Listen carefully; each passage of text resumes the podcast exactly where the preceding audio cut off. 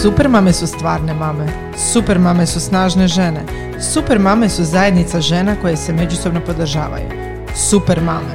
Autentične i bez tabua. Slušajte podcast Super mame. Iskreno o majčinstvu.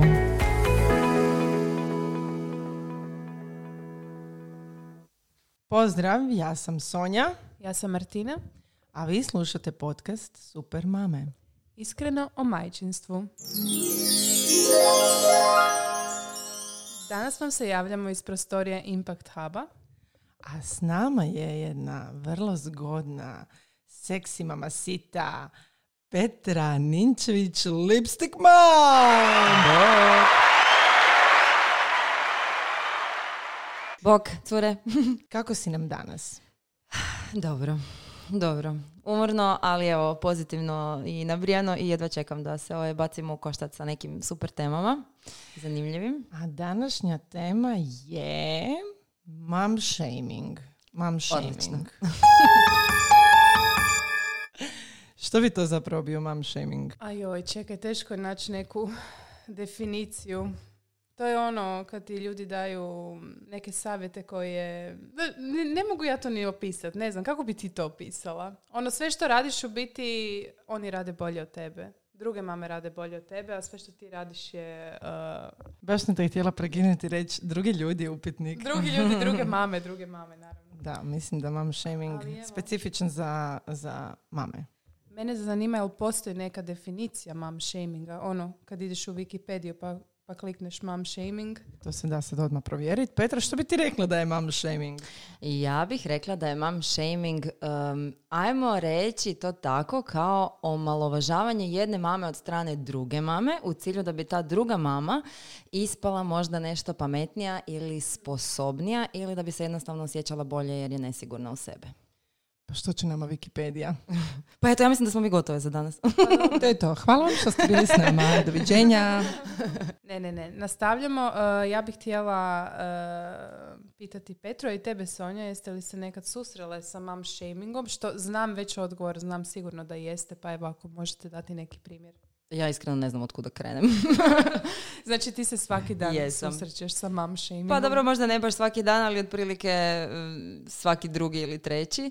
Dobro, ne, šalim se sad. U zadnje vrijeme malo, malo manje jer nisam više toliko aktivna, ali prvu godinu, bože dragi što je to bilo. To je, to je bilo grozno. Misliš li da je to više vezano za Instagram mame ili misliš da generalno postoji mom shaming? Možda smo mi izloženije eventualno zbog toga što otvoreno pričamo o majčinstvu. Ja mislim da to prije nije bilo toliko aktivno, čisto zato što, recimo, pričamo o generaciji e, naših mama, jer e, nisu bile toliko povezane, nije bilo društvenih mreža, nije bilo interneta na kraju krajeva i nekako mislim da se to sve događalo iza leđa, da nisu ni bile svjesne koliko je zapravo toga bilo, a pojavom društvenih mreža i interneta mislim da je to samo se pojačalo na entu potenciju i da zapravo sad svi, obzirom na pravo govora koje imamo i na slobodu govora i na društvene mreže koriste priliku zapravo da, da sebe nekako tu dignu. Ali ovaj, što sam htjela reći da zapravo moj prvi mom shaming se čak i nije odveo na internetu niti na društvenim mrežama nego uživo. I to dok je moje dijete imalo, ja mislim, četiri mjeseca i moram priznati da mi je to bio užasan šok. Užasan. A, možeš li nam ob- opisati što se dogodilo? A, mogu. I Mislim, od ča- koga, čak od koga sada... si to doživjela, Čak sada, od nepoznate žene, ovaj, čak sada dok gledam iz ove perspektive mi ne djeluje toliko strašno, ali tada, mislim sad imam i iskustvo, sad na kraju krajeva sam i ja sazrjela, ali tada dok sam eh, imala Lukasa, Uglavnom, dogodilo se to da sam ja sa tri i pol mjeseca Lukasa prestala dojiti.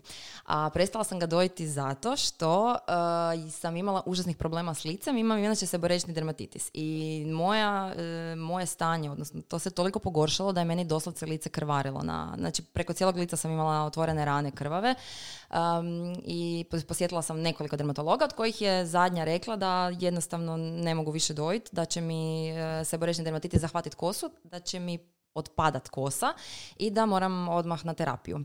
I ja sam doslovce u nekoliko sati odlučila prekinuti dojit i to meni stvarno nije bila ovaj, lagana odluka jer je pritisak bio i sa strane obitelji, čak ne toliko sa strane mm, moje obitelji, koliko od strane muža, jer naravno ne bih sad htjela da ispadne on možda ovdje negativan, ali ni on jadan, znači izgubljeni si, mlad si roditelj, ne znaš e, uopće kako se dalje ono brinut potpuno za to dijete i samo znaš da ti svi pričaju sa svih strana dojenje je super, dojenje je najprirodnije, dojenje je najbolja hrana za dijete i ja se slažem da je, ali kad imaš tu neku situaciju, pogotovo medicinskoj, kad dobiš sugestiju sa druge strane, naravno da ćeš to prihvatiti. I uglavnom kako se ovaj, kako sam dobila informaciju, odnosno sugestiju doktorice da prekinem odmah sa dojenjem i da krenem na terapiju. Ja sam iste sekunde otišla kod, u dućan, kupila adaptirano mlijeko i Lukasa prebacila na bočicu. I ok, dva, tri dana sam ja bila onako rastresena, nisam se sjećala dobro jer sam mislila nisam dobra mama, ja sam djetetu ne mogu pružiti ono što njemu zapravo treba. Međutim, na kraju kad sam izvagala sve, shvatila sam, pa ne, ja sam potpuno prisutna svom djetetu. Znači to što on samo jede mlijeko na bočicu, a ne iz moje dojke, potpuno je nebitno. Ja ga i dalje mazim, ja ga i dalje nunam i nosim i sve. I uglavnom, sad prijeđem na tu situaciju, e, otišla sam s njim na kavu. Znači, našli smo se sa prijateljicom i sa njezinom curicom u kafiću. Bilo je vani, ne znam, možda četvrti, peti mjesec i ovaj, ja sam izvadila termosicu, izvadila sam iz one kutijice prah i ja sam njemu počela miksat bočicu. I u tom trenutku je žena sa susjednog stola me pogledala i rekla mi je, e, pa zar vi ne znate da je majčino mlijeko najbolje dijete? Kao, zašto vadite adaptirano mlijeko? Ja sam u tom šoku, ja sam samo stala i gledala sam. Ja nisam, doslovce se u tom trenutku nisam, znala, nisam snašla i nisam znala što je reći. Kasnije, kad sam se vratila doma, naravno, imala sam milijun odgovora koje bih joj rekla, međutim, mene je valjda to u tom, u tom trenutku toliko pogodilo da se jednostavno nisam snašla. Međutim, s vremenom se čovjek nauči nositi sa svakakvim komentarima. Mm, pa čini mi se da zapravo to dojenje možda u tih prvih godinu dana uh, tema oko koje se najviše lome koplja? A, dojenje i dohrana, ja mislim da to su, to su dvije teme koje... Da, tako je. Tako. Za dojenje znam, e, zato jer, znači nikad mi to neće biti jasno. Znači, s jedne strane e, osuđena si ako e, iz bilo kojeg razloga ne možeš dojiti ili ne želiš dojiti, a onda iz one druge perspektive, recimo ja sam dojela jako dugo, E, dojela sam godinu i deset mjeseci i tad sam isto bila osuđena zbog toga što dojim predugo. Znači, pa pogledaj si dijete, ono ima zube, već zna jest, ono žvače piće, onda te traži cicu. E, to je jako, jako zapravo psihički onako traumatično za svaku mamu. Ne znam kako si Martina, jesi ti se susrela s takvim temama?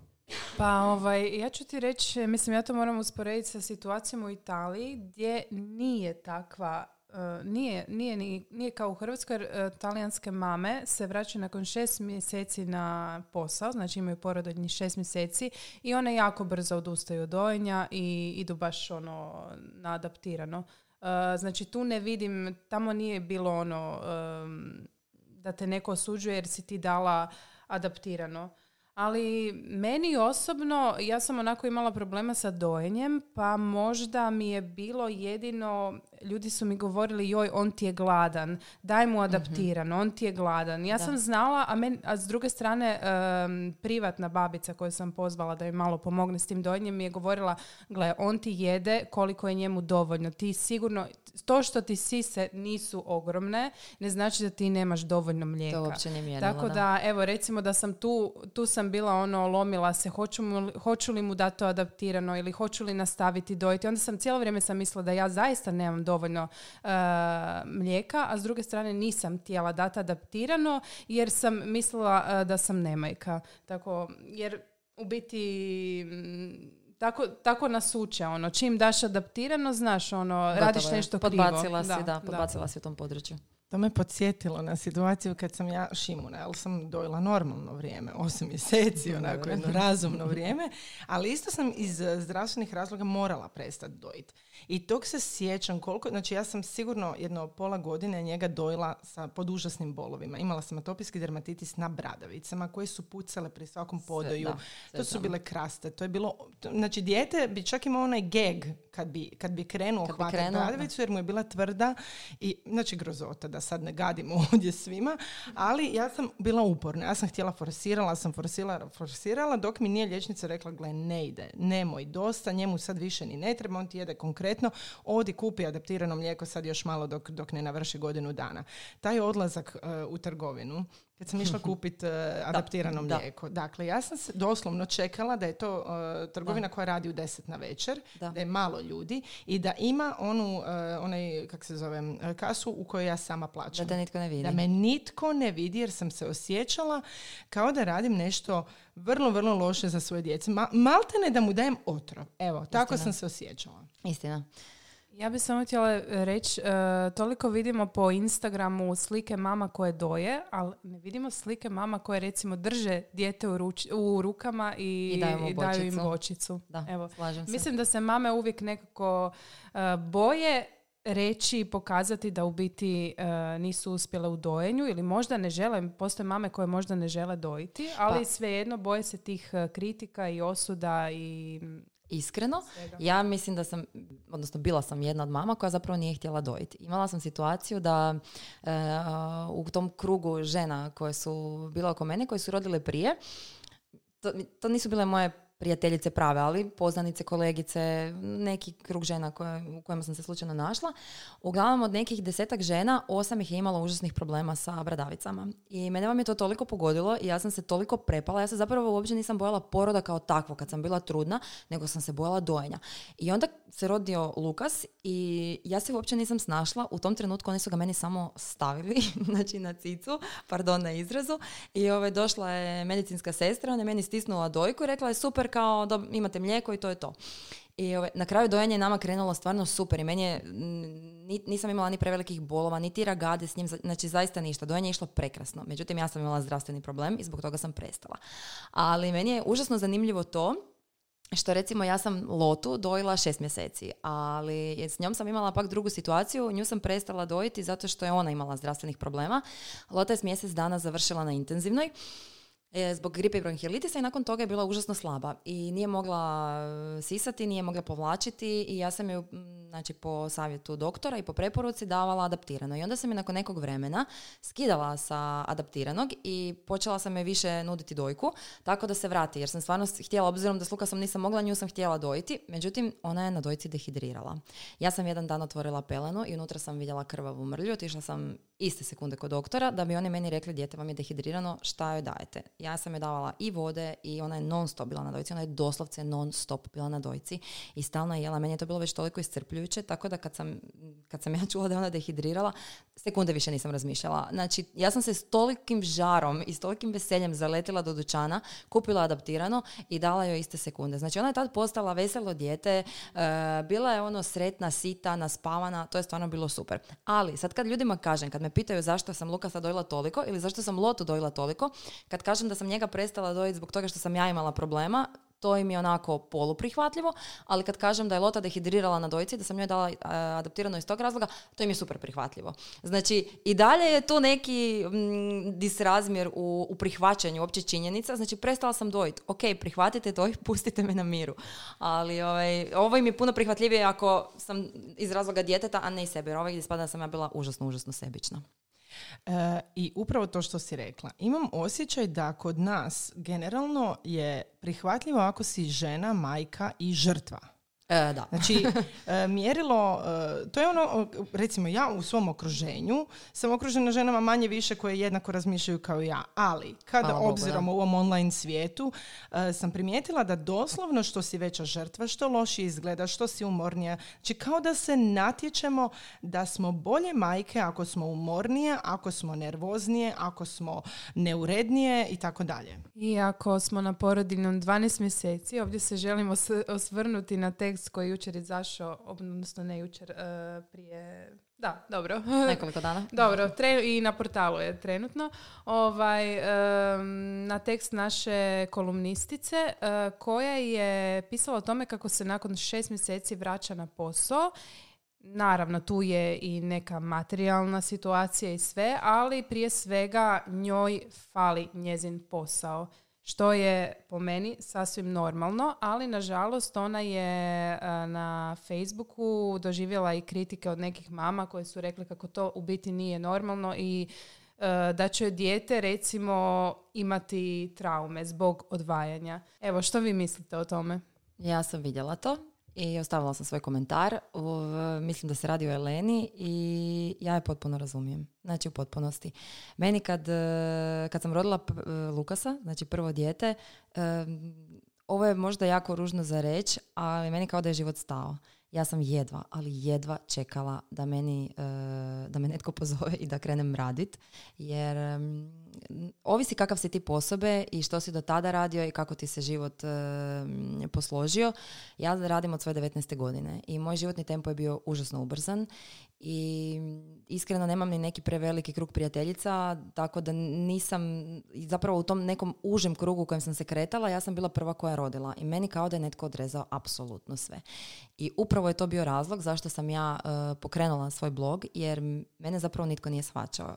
Znači, kad si mlada mama, svi očekuju da ti je doma predivno, da uživaš sa svojom bebicom, da ne znam, imaš nekakve hobije. Zapravo je istina da ti nemaš vremena ni za što. Znači, ti ujutro se digneš, ti nosiš dijete, pa ga nosiš, pa onda pokušaš dojit, pa ne možeš doslovce otići na WC jer se dijete plaće, pa dijete možda ne spava u intervalima u kojem se misli da djeca spavaju, nego spava pet puta po 15 minuta. Ti u tih 15 minuta ne možeš ništa.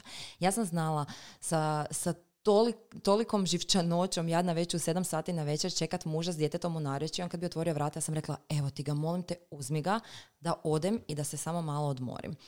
I ovaj, neću reći da nisam pomišljala da bi se voljela vratiti ranije na posao. Čak i ta naknada koja je tad bila 2600 kuna, to je bilo nešto prestrašno. Čak sam vidjela i segment na koji se Elena osvrnula, a to je na tu mizernu naknadu, sad je nešto veća, ali iskreno ja se slažem i s njom u tom pogledu da žene koje uh, imaju veću plaću i padnu na tu drugu naknadu, da zaista dožive šok. Mislim, možete, možete shvatiti ovo kao možda bezobrazluk s moje strane, ali realno živimo svi sukladno svojim mogućnostima. Školovali smo se, uložili smo u svoje obrazovanje da bismo jednog dana možebitno imali ili veću plaću ili bolje uvjete i sukladno tim uvjetima koje mi danas imamo, mi živimo na taj neki način. Znači, suprug i ja imamo kredit za novi stan, imamo kredit za auto, sukladno svojim plaćama, naravno. I sad tih drugih šest mjeseci meni je to zaista bio šok. Znači ja sam se još idućih godinu dana oporavljala zapravo od svih tih uh, davanja koje sam imala u tih šest mjeseci da bi si uopće kasnije mogla ono nekako iznivelirati. Tako da razumijem i taj segment. Ovaj, ali generalno mislim da je vrijeme da zaista počinjemo više poštivati jedna druga. Na kraju krajeva sve smo prošle te prve dane i znamo što, što prolazimo i kako nam je. I vjerujte, nikom nije, niko nije ni bolje niti loši, nego jednostavno svi se nosimo sa situacijom na način na koji znamo. I sve dajemo 100% sebe. E, slažem se s tobom. E, ja moram priznat da e, što se tiče mom shaminga kao takvog, da smo možda s jedne strane postale i dosta osjetljive na bilo kakav savjet ili kritiku, možebitnu kritiku. Međutim, e, glavna razlika između mam shaminga i davanja savjeta koji može biti čak i kritičke, onako malo zvučat mhm. da prozivaš ja mislim da se zapravo tu sve svodi na odgoj. Ti možeš nekome dati savjet koji možda čak i kritizira tu ženu, ali na način da ga omekšaš sa nekakvim Mislim, postoje načini kako nešto priopćiti drugoj osobi bez da povrijediš njezinu osobnost, bez da utječeš na samopouzdanje. E, u konačnici i ti komentari na Facebooku. Razmišljala sam dugo o tome da svatko naravno ima pravo izraziti svoje mišljenje, ali ne razumijem potrebu da se baš mora tako upirat prstom. Znači upirat i doslovno e, kritizirati na način ti ćeš svom djetetu prouzročiti nešto negativno, loše, što će ono kasnije osjećati imati kao posljedicu u svom psiho, psihičkom razvoju svojim postupkom. Znači, to je, to je naprosto nedopustivo. Ja ne razumijem. Znači, mogu shvatiti da mi dođeš i kažeš ja mislim da bi se trebala potruditi malo više oko dojenja, ma izdrži.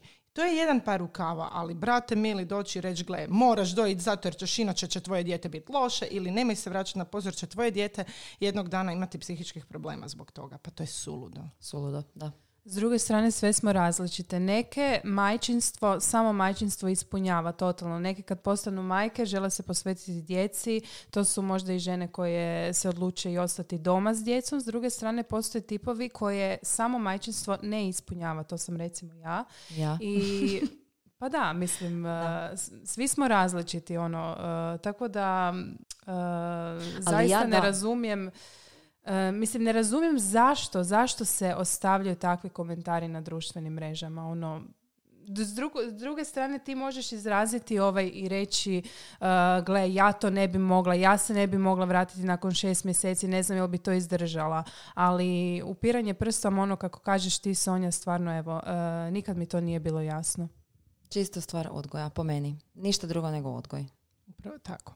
Odgoj uh, i ja mislim čak i liječenje, ponekad liječenje vlastitih frustracija. Imam osjećaj da su ti zajedljivi komentari vrlo često e, dolaze iz nekakvog e, unutarnjeg nezadovoljstva. I to što si ti Martina rekla. Neke mame se jednostavno zadovolje. Ja, ja bi ja sam od uvijek sebe zamišljala, znači ja, ja sam možda u onoj kategoriji žena koje, mene je majčinstvo definitivno ispunilo. Znači ja, meni je to nešto ja sad ne znam što bi radila uopće u svom životu da ja nemam svoju djecu. E, odnosno, možda se to krivo zvuči, ali bili se osjećala tako ispunjeno. Koliko god me izlude, koliko god sam ono, e, na večer ono, kažem mužu, Isuse, na šta, dođe mi da pobjegnem, da pobjegnem od umora i iscrpljenosti, jer odgoj je vrlo, vrlo, mislim, odgoj je vrlo zahtjevan.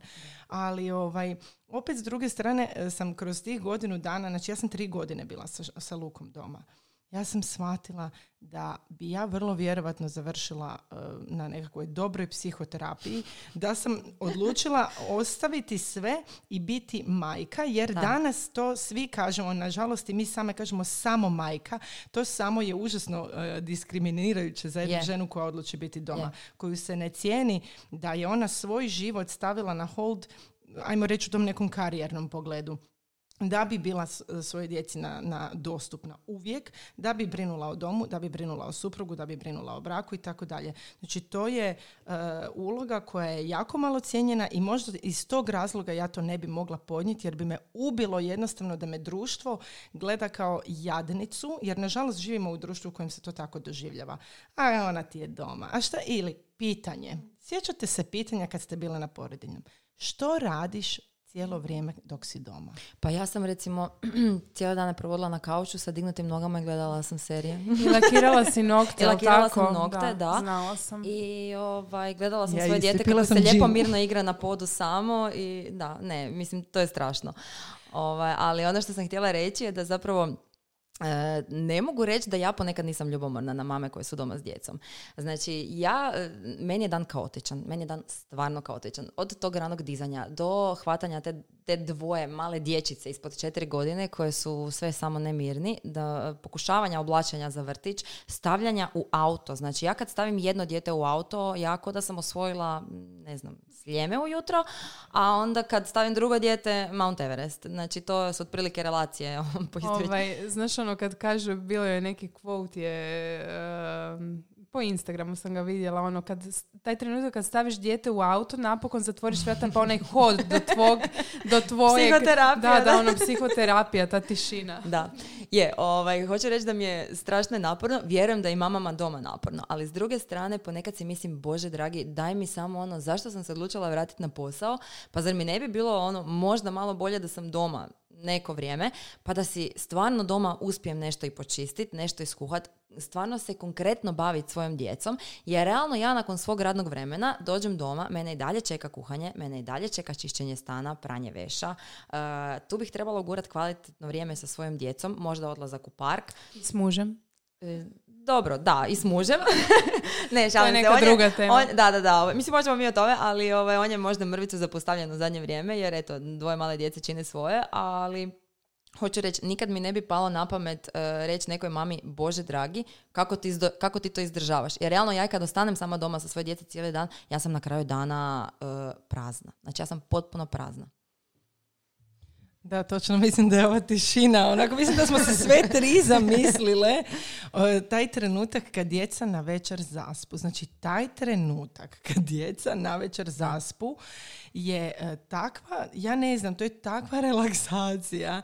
Ali onda taj, ja ne znam što je s nama mama. Ja onda gledam u taj baby phone i gledam njih dvoje, dvojicu kako spavaju i mislim si, ma vidi moje predivne anđele. Mislim ono totalno, ali da se probude. Znači za deset minuta da se neki počne ono malo meškoljit, ja ću doživjeti nervni slom, vrlo vjerojatno. Je, je.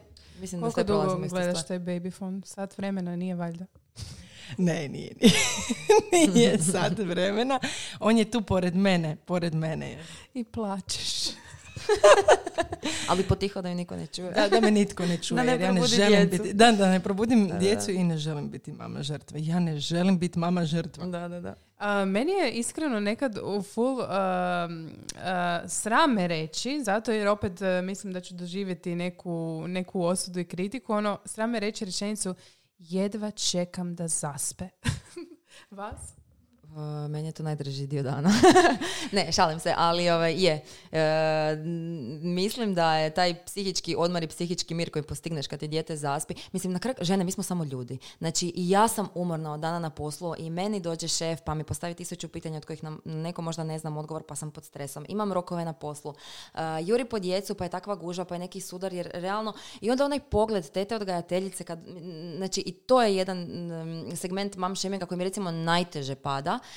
Um, za, za ove ostale komentare na internetu se čak toliko više i ne uzrujavam. Koliko se uzrujavam kad vidim onaj pogled tete u vrtiću, kad ja dođem po svoje dijete u 5 sati i 5 minuta recimo, a oni su predzadnji ili zadnji u vrtiću. Um, to, još uvijek se nisam uspjela s tim pomiriti. Mislim, ja imam radno vrijeme od 8 do 4. Moj muž radi nešto ovaj, kasnije, kasnije započinje, tako da ih većinom on vozi ujutro. I onda ja radim do 4 i sad svi znamo kakvo je vrijeme, u pro- kakvo je, kakvo je stanje u prometu. Tako da ja ponekad zaista ne stignem do, do 5 sati po njih u vrtić. Mislim, dežurstvo je do 6, moja djeca su ponekad zadnja. I onaj pogled tete, ja ulazim unutra tužna, ljuta, isfrustrirana, pod stresom, nervozna, ispričavam se svoj djeci, oprostite, mama je bila u gužvi, mama nije stigla ranije. Gledam tetu koja me samo gleda onako ispod oka, ne kaže sve ok, znam da vjerojatno misli, ono, posao ti je prvi, nije mi posao prvi. Posao mi, nakon što sam dobila djecu, nikad neće biti prvi, ali mi je užasno bitan. Znači, ja moram ići na posao zbog sebe i zbog svog nekakvog psihičkog stanja. Ali ovaj, isto tako bih voljela da, da se u tim nekim drugim segmentima stvarno osjećam e, i cijenjeno i prihvaćeno, ali to još uvijek nije situacija. Ja mislim da tete jedva čeka otići doma. Da je Pa, to problem, znaš, je, kao je. evo sad sam tu zbog ove još uh, sat vremena Da. duže. Ja to znam, Ali dobro, to je ali stvarno- mislim današnji to je tempo je stvarno potpuno grozno, drugačiji. to ja, ja baš to ne mogu promijeniti. Baš s njihove strane to ne bi trebalo, Da. ne bi se to trebalo doživjeti s njihove strane. Da, slažem se, slušam vas i, i slažem se zapravo sa svime time. Htjela sam nešto vrlo pametno reći malo prije, ali mi je totalno sad prozujalo samim jer samo razmišljam. E, Ja sam jedna od onih mama koja uspije doći ranije, ali to je prednost kad imaš posao koji Da. možeš sama svoje vrije- radno vrijeme kreirati. dođem, e, znači ja osjećam taj guilt, e, odnosno tu krivnju kada dođem po djecu pola četiri. Pa da, vjerujem. Hvala, vjerujem. Martina. Ne znam za to, ne znam za to jer nisam nikad skoro došla po djecu u pola četiri, ali ovaj, recimo još mi jedna stvar isto teško pada, to je da ja zapravo mm, osjećam se izgubljeno eh, i od strane mm, drugi, je- znači ja ne znam djecu u vrtiću i ne znam njihove roditelje. I to mi je grozno jer kad mi netko spomene u vrtiću, pa znaš onu mamu tamo, ja je ne znam. I onda dobijem onaj pogled kao bože dragi gdje ti živiš i od kud si ti pala? Eh, kako djecu većinom vodi tata, a ja ne stignem do dežurstva, znači do 4.30 po djecu, ja dođem u dežurstvo gdje su tete iz nekih drugih grupa, tako da i taj dio mi užasno teško pada i vidim da svi ostali ovaj, gledaju i nije im jasno kako, ali m, pa zar toliko radiš da zaista nisi tete uspjela vidjeti deset puta u četiri mjeseca? Stvarno nisam. Stvarno nisam. E, misliš li da to e, misle samo jednoj ženi ili o muškarcu? Jer ja imam dojam kad muškarac dugo radi da je to ok. Kad jedna žena dugo radi, e, kad je dugo na poslu, da to nije nekako ok. Apsolutno. Apsolutno. Pa kad smo kod tih muško-ženskih odnosa, odnosno e, percepcije jednog oca i jedne majke, e, isto tako kad vidim u parkiću tate sa djecom, čak i ako gledaju u mobitel, nije nikakav problem. Ako imaju pljugu Da. u ustima, da prostite na izrazu, isto je skroz ok. Ali vidim koliko se kritizira mame ako provedu vrijeme na mobitelu dok su djeca. Mislim, ajmo iskreno, ja u parkić sa svojom djecom idem zato da se ja ne igram sa svojom djecom. Znači ja neću, ja nisam jedna od onih mama koja visi po, uh, po ljuljačkama i koja komunicira sa svim ostalom, sa svom ostalom djecom. Evo sad ću ja vama pričicu. Ja nemam niš protiv toga, da pače. Bogu hvala da postoji neka tamo druga mama koju to čini sretnom pa to radi umjesto mene. Ali em, idem u parkić da se moja djeca na zraku igraju zajedno s drugom djecom, ne sa mnom. Da. E, pa iz istog razloga sam i ja išla u park za te neke svoje trenutke mira. Mislim, realno kad imaš dvoje mala djeca, a ti me Sonja vjerojatno razumiješ, taj odlazak u park isto nije toliko miran i ovaj... Ali ja sam negdje pročitala da ti voliš Ja, I tobogan i sve te... Ja sve- volim ići u se- Da se ti park. voliš igrat u parku, ja se, vo- ja se volim igrati u parku. sama? Ne, ne, ne. Ja se volim igrati u parku. Ovisi kakav mi je dan, ali najčešće volim se spustiti niz tobogan, volim divljati s Lukasom. Mislim, Hvala, Lukas ima Petra. u meni, da, Lukas u meni ima partnera za svoja zlodjela, ajmo to tako nazvat. Um, ali isto tako, masu puta mi dođe, znači to nije svaki dan, masu puta mi dođe da odem u park i samo, sad su već veliki, pa ih mogu pustiti i zaista dođem u park i uživam i gledam ih kako se ljuljaju, spuštaju se, penju se i to je sve ok. Gledam sa neke sigurne daljine da mi ne pobjegnu kao što se to znalo već dogoditi. Ali ovaj, isto tako ja se volim ovaj, uključiti u neke razgovore i rasprave sa drugim roditeljima i ovaj, najčešće eh, našla sam tu neku grupicu mama istomišljenica što mi jako odgovara jer onda smo onako nekako slobodno u komunikaciji, nema tu nikakvih osuđivanja. I jako mi odgovaraju tate u parku. Ne, da me se sad ne shvati krivo. da me se ne shvati krivo. Ok, ček, šta ćemo sad napraviti? ne, šalim se. Da. Ovaj, odgovara mi tate jer su nekako opušteni i da, mislim, možda i gledaju mobitel, možda i zapali cigaretu, ali generalno m, moj tip odgoja i moja metoda je da pustim dijete da samo istražuje. Ja sam čak pisala jedan članak pa sam ja bila ovaj, e, osuđena i optužena da sam mam šejmala i zbog toga mi je bilo užasno žao i moram priznati da mi je to puno gora situacija nego e, kad, da, nego obratno. Članak o helikopter mamama, Da. koliko se sjećam. Da, ja sam zapravo uopće nije bio naglasak na, na mamama helikoptericama kao takvima. Kao Ja bi takvima. da, da samo za one koji nisu tvoju kolumnu pročitali, a koji ćemo staviti nakon ovog podcasta, Dobro. da objasniš tko su mame helikopterice. Pa u principu ovako, ono što je uvriježeno u govoru danas je da su mame helikopterice one mame koje zapravo e, snabdijevaju nad svojom djecom, doslovce ih e, drže, ne puštaju ih, boje se da se, da se djeci nešto ne dogodi. Ja to mogu razumjeti. Znači, strah koji mi osjetimo kad se djeca rode je neopisiv. Znači, ponekad je taj strah takav, da oprostite što sam sad ovako zablokirala, ali doslovce taj strah te ponekad može paralizirati. Ja samo kad se sjetim da bi Lukas možda mogao past od nekud i slomiti nogu i da će on biti nepokretan u krevetu, tri tjedna, četiri, nebitno, mislim, mene to zakoči. Ali s druge strane, e, mislim da mi je, dosta mi je i trebalo od početka da, da pojmim da ne mogu neke svoje frustracije Kočimo, kočimo svoju, svoju djecu, tako je. Ne mogu, Kočimo ne mogu njega kočiti sa nekim svojim frustracijama. I zapravo sam em, pustila Lukasa, naravno ja kad, sam, kad se on rodio sam i kad je počeo puzat, mi smo sve doma oblagali da kojim slučajem se dijete ne bi lupilo, onda sam stala i rekla sam, ali hej, jel, jel to ima smisla? Znači šta će moje dijete? Naučiti živjeti u idealnim uvjetima, uh, udarit će se u mekani jastuk i neće, neće shvatiti posljedice toga što se popiknuo i pao. Znači ne, bilo je dosta. I rekla sam, ok, znači dijete je tako kako je, živahno je, ako se udari, Bože, no, znači neće se dogoditi ništa. Otićemo kod doktora i to će biti to. Ja sam svoje dijete pustila i dugo, dugo, dugo sam uspoređivala djecu i u parkićima i tako ono kad bi negdje otišla sa svojim djecom i gledala sam mame. Ja, ja shvaćam da je to strah i da, da se one boje, ali generalno ja sam zapravo sa tim člankom samo htjela ponukat mame da malo potiču svoju djecu da budu Da samostalnije. se malo opuste. Tako je, da se opuste. Uh, gledala sam mame koje su doslovce djeci ispred ruke, ispred čela držale ruku da se dijete ne bi uh, udarilo, koje su dijete držale za kapuljaču dok je dijete trčalo da, da ne bi palo. To su normalne stvari, to je dio odrastanja. Ja ne znam da li ste vi imali razbijena koljena dok ste bile male. Naravno. Ja se toga ne sjećam. Ja se, jesam imala, ali Ne ja to ne, ne, ne shvaćam kao neku tragediju i nemam loša sjećanja vezana uz to. Moja mama je helikopter baka. To je problem. Dobro. E, helikopter bake su isto užasno veliki problem, ali na njih ne možemo utjecati. ali evo, apropo toga što si rekla Petra, tvoj članak je m, se mogao protumačiti kao mom shaming, ali si ti to opet upakirala na način da nije bio prozivajuć. Na, uh, Svačaš, to je ono što sam, što sam Da, ja govorila. nisam bila agresivna u komunikaciji i nisam, Ali ne vjerujem da sam bila bezobrazna, smo. ali sam htjela samo nekako dati topli savjet. Ajde pokušajte samo pustiti svoje dijete onako malo, tek toliko da vidite što će se dogoditi. Jer kad pustite dijete i date i potaknete kada samo nešto napravi, onaj ponos njegovi i onaj, Tako je, eh, onaj tako je, mama ja sam uspio, to se ne može mjeriti ni sa čim.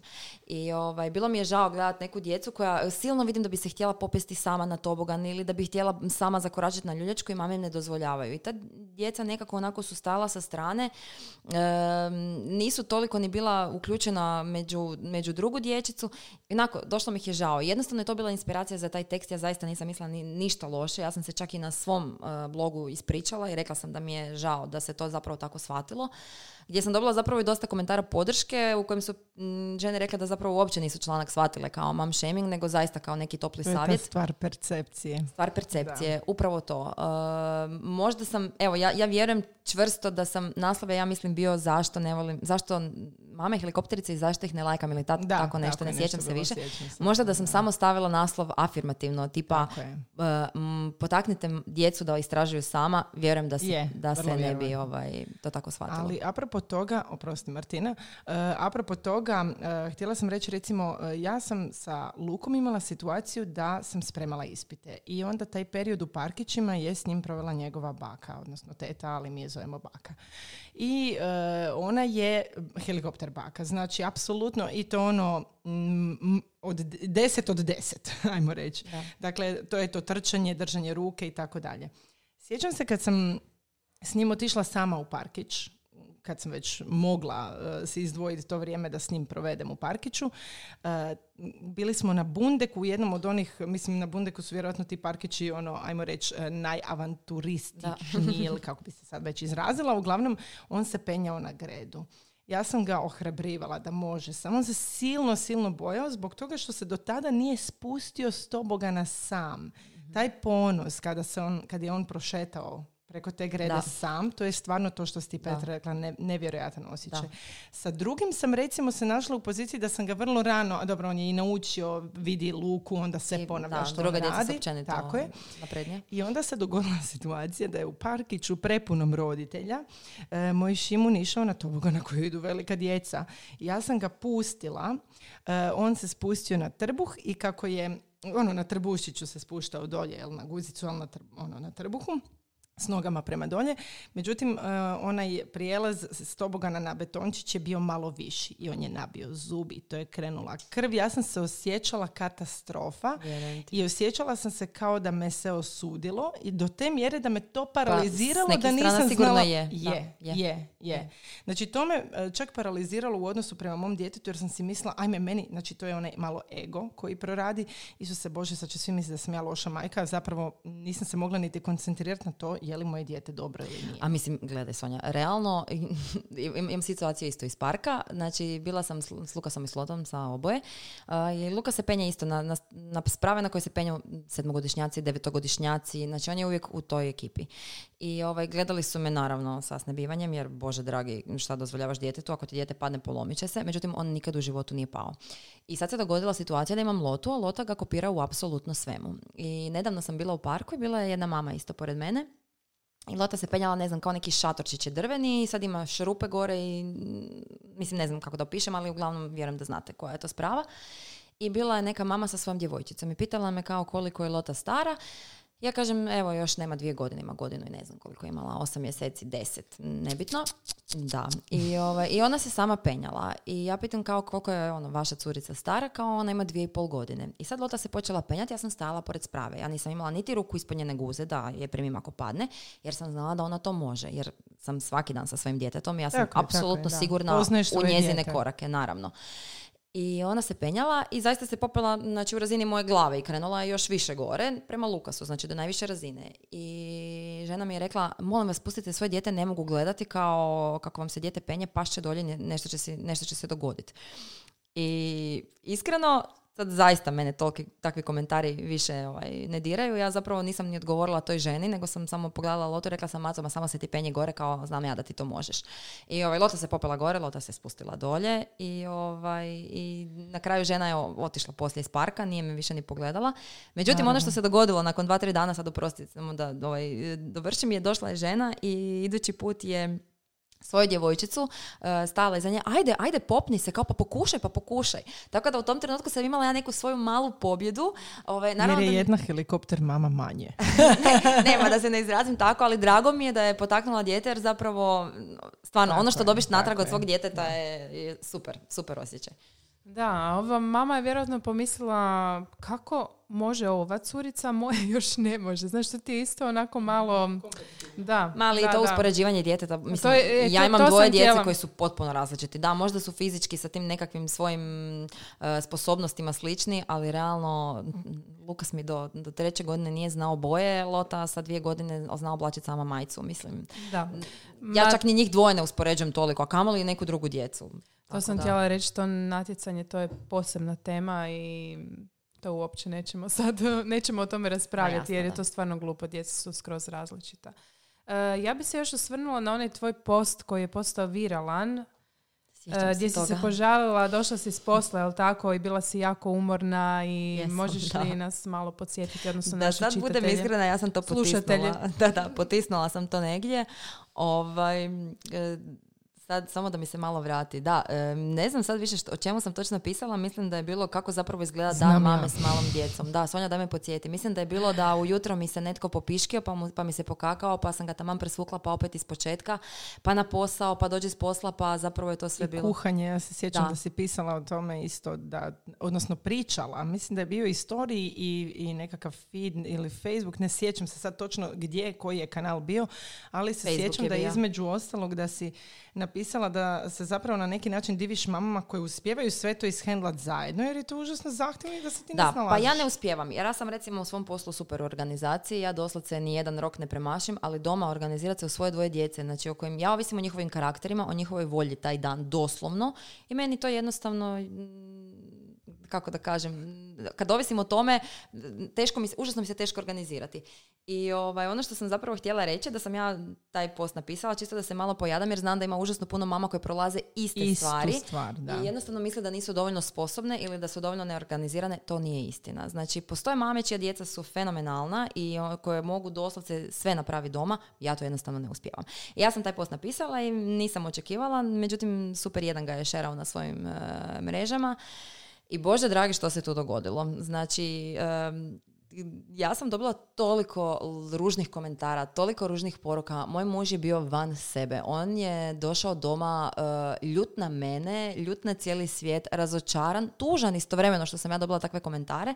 Znam da je on meni rekao, pa dobro, što ti je ovo trebalo, zašto si to išla pisati? Ja kažem, ali upravo zato da To žene to, koje to to, ne mogu da vide zašto sam to napisala i da shvate da nisu same, jer meni je trebala takva mm, informacija kad sam ja bila sama doma sa svojom djecom, odnosno s Lukasom kad sam rodila. I htjela sam da mi neko kaže, gle, ono, normalno je da si u takvom stanju i da ne stižeš i da si umorna i neraspoložena i sve. I uglavnom sad ne znam koliko smijemo biti prosti u ovom podcastu, ovaj, koliko smijemo biti otvoreni, ali dobila Smijemo. sam, da, dobila sam stvarno ovaj, e, komentare od toga e, k što si širila noge, e, zašto si rađala djecu ako ih ne možeš odgajati, em, e, svi bi i ovce i novce, zašto onda ne ostaneš doma kao pa odgajaš djecu ako ne stižeš skuhati. Mislim, ono, strašno, ali to je strašno. I onaj komentar, e, moja mama rodila je petero djece i o svima se brinula i sve je stigla. Znaš, A pa ne, ovi, to ti, su komen- to- ti komentari ti su mi hit, to mi je, generacijski, da, znaš. da, da. A zapravo je To su činjenica... komentari te generacije i najčešće muškaraca. Muškarci ne razumiju. Ja bi voljela, evo baš ovaj, se sad veselim što Elena ide na posao i što će njezin muž biti na porodiljnom i jedva čekam, ja se nadam da će biti neka, ovaj, neki članak iz njegove perspektive, da vidim kako je to, jer realno te stare generacije koje mi kažu da su njihove bake ili mame rodile 13 djece i da su svi bili super i da joj se nikad nije žalila, U polju. kome se ta žena mogla žaliti? uvijek Molim vas, mogla se žaliti prvi susjed jer nije imala doticaja kao prvo Da je sa- imala Instagram, polje bi ostalo neob- neobrađeno. da, je, ma ne, šalim se, ali mislim, ja slušam te priče iz tih davnina, meni je to pričao moj djed, e, priča mi i ovaj, mužev tata, kako je to bilo, jer oni su imali jako puno braća i sestara. Činjenica je bila da su zaista mame išle u polje raditi, a djecu su em, zamatala u one povoje kao bebe i oni su bili tako zamotani da bi tako proveli nekoliko sati dok nije bilo vrijeme podoja i onda bi ih opet zamotale i tako su im prolazili dani. Mislim, ja realno da svoje dijete zavežem negdje ili da ga tako ovaj, e, umotam, ja bi sve stigla. Kad smo već Šalim kod, sad, ali da. e, spomenule smo Instagrama kritike i mam shaming na račun mama koje su na mobitelu. Dobro. Šta, šta kažete na to? Ja se sjećam.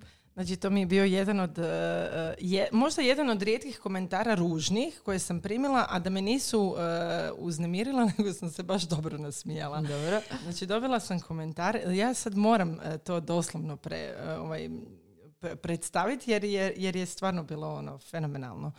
Dakle, požalila sam se kako mi ne spavaju djeca, ne? Drugi je već bio ono tu i Luka mi je taman bio u onoj groznoj fazi da, da je vrištao, ma nevažno sad za ovaj podcast, ali uglavnom e, javio mi se jedan muškarac i napisao mi je u direct message kao, e, e, eto, jebala si se, pa sad, pa sad snosi posljedice. A ja sam mu na to napisala, vidiš, stvarno zboriš istinu. Znači, to je živa istina. Da, da, da, da, da. E, nije me toliko dotaklo. hvala, hvala, hvala. Ali ovaj, da, nije me to toliko uznemirilo, ali recimo da mi je to stavila takav komentar neka žena, to bi, bome, ja mislim da bi mi munje mi, bi mi iz ušiju, glave, očiju, gdje god hoćeš. Da, ono, ma ne, mislim, meni kad, kad muškarce, mislim i muškarci naravno bacaju otrovne komentare, ali realno ja ne znam kako vi reagirate, ja se samo nasmijem. Jer, Ne, ne, mislim da nikad- muškarci se da. više zezaju. Nekako imam osjećaj da. da. se sprdaju onako kao s nama. Dok žene zaista, zaista, druge mame, zaista uh, žele tebe povrijediti. Znači, to je komentar koji je Da. upućen sa svrhom da te uh, uvrijedi, da te ponizi Da. i Da, to da, da. poniženje je možda naj, najgori. Mislim, zapravo, uh, rekla bi da je nekakav suma sumarum svega ovog da uh, uh, kada rodimo, samopouzdanje nam je na nuli. Mi se gradimo ko tabula rasa. Pa znači majka si po prvi put, nemaš blage veze što Da. te čeka. Da. Pa daj, ajde onda malo da si budemo podrška. Pa reci, gle, ne ide mi dojenje. Pa dobro, pa možeš ti biti tu i reći, ajde, možeš ti to ono, budi hrabra. Ali gle, ako ne ide, ne ide. Djec, našoj djeci su potrebne zadovoljne mame. To će biti mama koja se vratila na posao ili mama koja doji, odnosno mama koja ne doji, mama helikopterica koja će paziti ili mama koja će pustiti da joj dijete visi sa stropa. Znači, važno je da su mame zadovoljne, naša djeca to osjete. Apsolutno. I... Ja bih samo htjela reći da prije nego nekog ovaj, e, povrijedimo ili mu damo ružan komentar, mislim, ja sam otvorena i ja, ako kažem da sam, da nisam dojela i ako me netko pitala zašto nisi dojela, ja nemam problem s time reći, evo to, zato. Ja ću ti stvarno vrlo rado objasniti da, da netko shvati, ali ovaj, mislim da nema potrebe. Ja u životu ne bi nekom sad dala neki ružan komentar ili ga posramila, nego ako me zaista nešto zanima, mislim si, ok, pitaću, pa ću dobiti odgovor. Možda ću se ja, možda ću ja promijeniti svoju percepciju ili neko svoje shvaćanje, ali realno, evo, mislim da mogu zaključiti da je to zaista samo isključivo stvar odgoja i neke svoje nesigurnosti i nezadovoljstva. Tako je, slažem se sa svime. Onda ćemo ovako, pošto nam vrijeme polako ističe. Htjela bih prije tog samo reći da, e, evo mi, e, ovo nam je drugi podcast koji radimo i e, nemojte se ljutiti na ove naše zvučne signale. Igramo se, jako nam je zabavno i nadam se da je i vama zabavno. A mi ćemo Petru ugostiti sigurno u još jednom podcastu koji će se ticati sigurno tata i tih muško-ženskih odnosa jer to zaslužuje svojih nekakvih to- sat vremena, sigurno. Ili tri. E, Dana. ja bi se još zahvalila Impact Hubu koji nam je omogućio, ustupio njihov media room i da tu snimamo fino u miru i tišini i da nas niko ne ometa. I kavu. imamo jako dobru kavu. E, Petra, zahvaljujem se i tebi što si bila gošća na našem podcastu. Hvala vama što ste me pozvale. I manje mam shaminga, više podrške i to je to. Družimo se nekom drugom prilikom. Tako je. Ćao! Bok, bok.